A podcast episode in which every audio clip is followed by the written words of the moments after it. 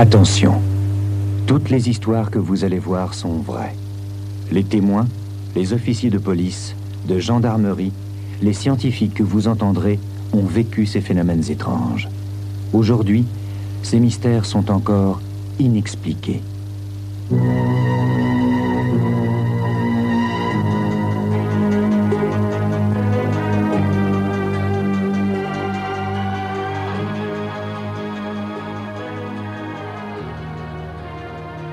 Salut et bienvenue dans Media Story. Histoire, portrait, affaires, Media Story, c'est le podcast qui raconte les médias. À quelques jours d'Halloween, je vous raconte l'histoire d'une émission qui a captivé et terrifié des millions de téléspectateurs dans les années 90. Mystère. Pardon. Il fut un temps où la télé aimait montrer le quotidien extraordinaire de personnes ordinaires. C'était les reality shows. Genre phare dans les années 90, il traitait plusieurs thématiques, comme les faits divers, les retrouvailles, les actes de bravoure, les tragédies ou encore le paranormal. Et l'émission la plus culte dans ce genre s'appelait Mystère.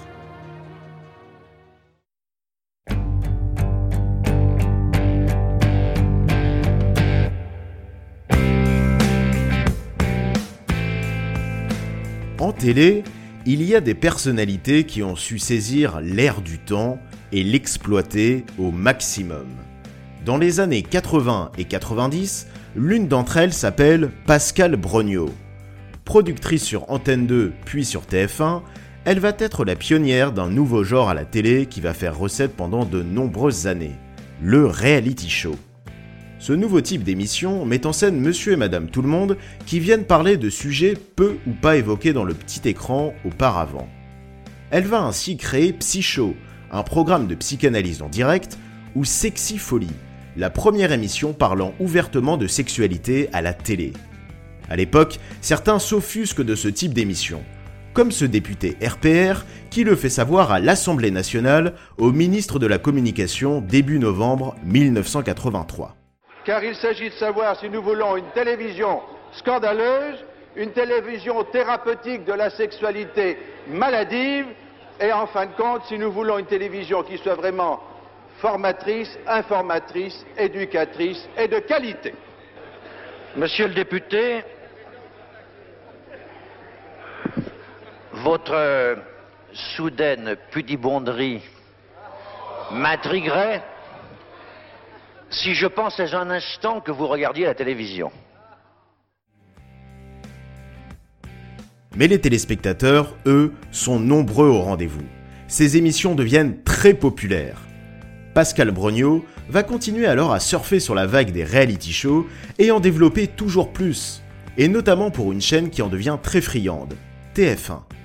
Sur la une, on retrouve ainsi Perdu de vue, une émission qui tente de retrouver des personnes disparues, les Marches de la Gloire, qui met en scène des moments héroïques commis par des anonymes, ou encore Témoin numéro 1, qui essaye de résoudre des affaires criminelles.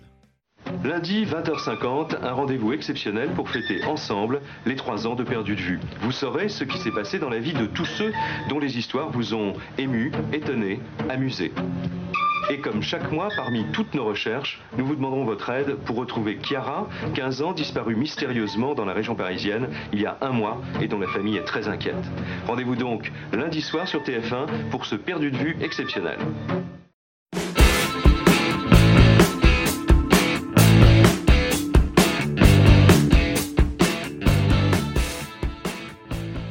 En ce début d'été 1992, TF1 étend son catalogue de reality shows en mettant à l'antenne une nouvelle émission intitulée Mystère. Une émission qui porte bien son nom puisqu'elle s'intéresse aux phénomènes paranormaux. Dans ce nouveau programme, adapté d'un show américain, l'objectif est de raconter et de décrypter des faits surnaturels arrivés à des personnes ordinaires. Tout de suite, en image, un aperçu de ce que nous allons voir ce soir. Le cauchemar de Guylaine Bernaudin. De quel sortilège est-elle victime? Comment échapper à l'envoûtement?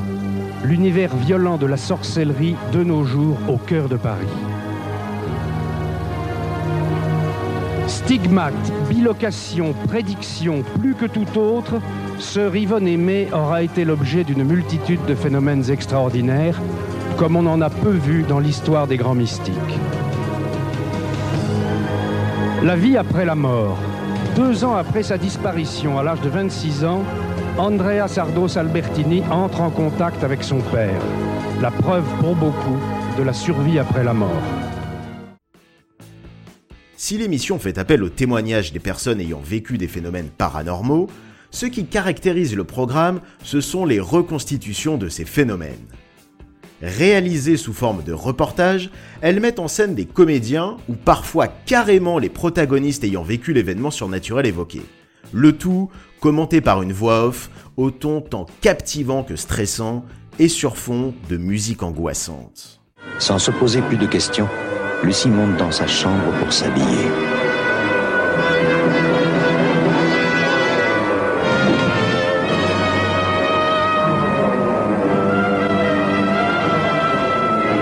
C'est étrange. Ce sont les mêmes tâches que celles de la cuisine, et on dirait du sang. Il y en a même sur les draps. Suite aux reconstitutions, en plus des témoignages, sont accueillis des psychologues, auteurs, scientifiques et autres experts en phénomènes surnaturels chargés d'apporter leur éclairage. Pour les interviewer, l'émission peut compter sur un présentateur plutôt inattendu dans ce genre d'exercice. Il s'agit d'Alexandre Balou, un nom qui ne dit plus grand chose dans le PAF aujourd'hui, mais qui à l'époque est synonyme de journalisme sérieux. Il a en effet notamment présenté le 20h de la 2 et été directeur de l'information de M6.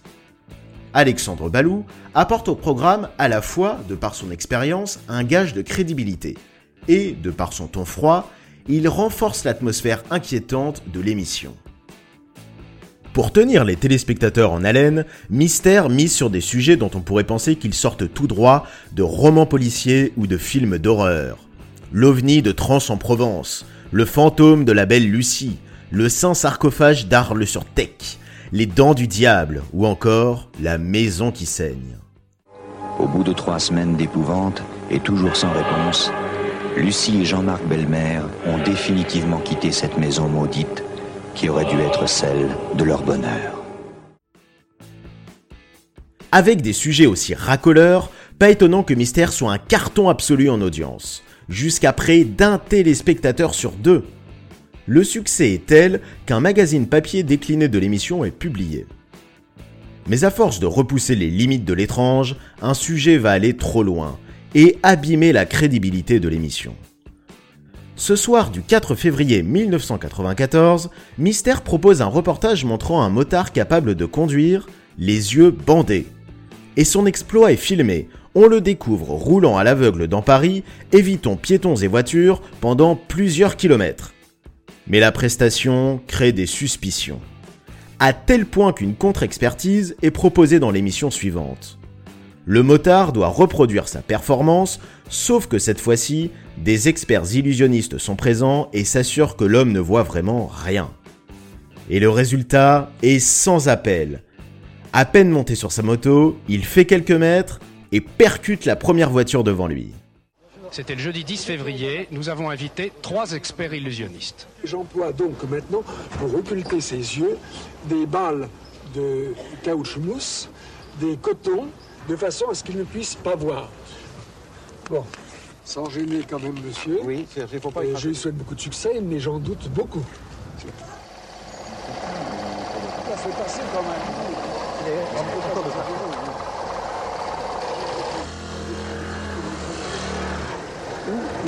Ça?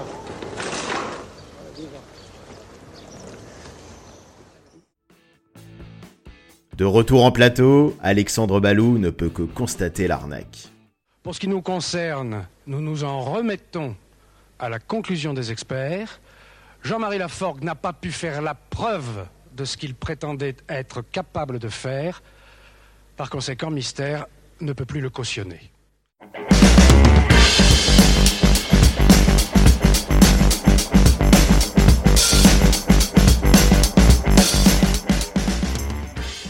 Après deux ans de sujets tous plus étonnants les uns que les autres, Mystère s'arrête en mai 1994. Mais la Une n'a pas dit son dernier mot avec le paranormal. Elle propose dès l'année suivante, en juin 1995, l'Odyssée de l'étrange, un programme du même type que Mystère. À la présentation, on retrouve LE présentateur des reality shows à l'époque, Jacques Pradel. Et tout comme dans l'émission qui l'a précédée, l'Odyssée de l'étrange va faire scandale à cause d'une supercherie. Bonsoir à tous, heureux de vous retrouver en direct sur TF1 et je voudrais ajouter heureux de vous retrouver enfin pour évoquer la plus incroyable histoire qui m'ait été donnée de rencontrer dans le domaine de l'étrange et c'est précisément parce que cette histoire est incroyable qu'avec toute mon équipe, nous travaillons depuis plusieurs mois à en percer le secret. Ce soir d'octobre 1995, Jacques Pradel consacre une émission à l'affaire Roswell, un ovni qui se serait écrasé aux États-Unis en 1947. Il annonce alors qu'il sera diffusé dans l'émission les images d'une autopsie d'un extraterrestre qui aurait été retrouvé dans l'ovni. Si les images divisent, est-ce un canular ou bien la preuve qu'il y a une autre vie ailleurs Les critiques ne vont pas se faire attendre. Pour beaucoup, c'est du grand n'importe quoi. Et il s'avérera effectivement que c'était une fake news. Ray Santilli, le producteur anglais derrière tout ça, aura quand même réussi à bien berner TF1, puisqu'il aurait vendu à la chaîne les droits de diffusion de la vraie fausse autopsie pour la coquette somme de 200 000 francs, soit l'équivalent de 30 000 euros. À la fin des années 90, TF1 déclare entamer une quête de sens. Elle met fin à tous ces reality shows, qui lui assuraient des audiences en béton armé, mais qui abîmaient l'image de la chaîne. Que l'on croit ou pas aux phénomènes inexpliqués, quand on regarde aujourd'hui des extraits de mystère, on a plus tendance à se marrer qu'à flipper. La faute sans doute au reportage de reconstitution assez grotesque, comme celui du paysan attaqué par une boule de feu ou l'attaque des pommes volantes, un extrait complètement culte qui vaut le détour.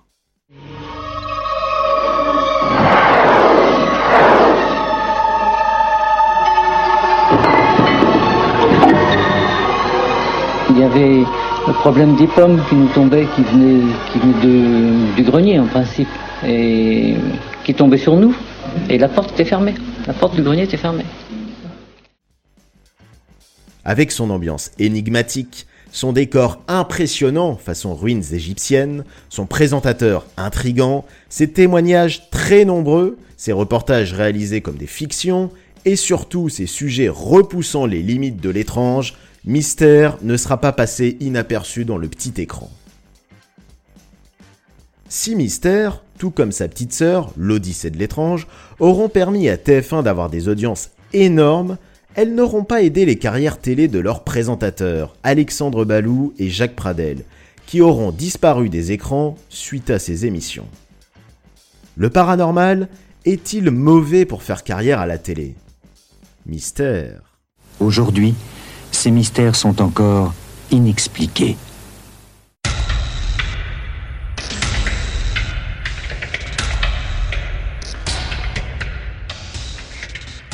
Merci à tous d'avoir suivi ce podcast. À bientôt pour un nouveau Media Story et pour écouter tout plein d'autres podcasts sur la culture, le ciné, la société, la littérature, l'alcool ou même le monde de l'entreprise. Allez faire un tour du côté des podcasts de Podcut, le label qui va vous en apprendre et vous détendre. Vous retrouverez tout le catalogue de Podcut sur notre site podcut.studio. Aussi, si vous souhaitez nous aider à faire vivre le label, n'hésitez pas à faire un don au Patreon de Podcut. A très vite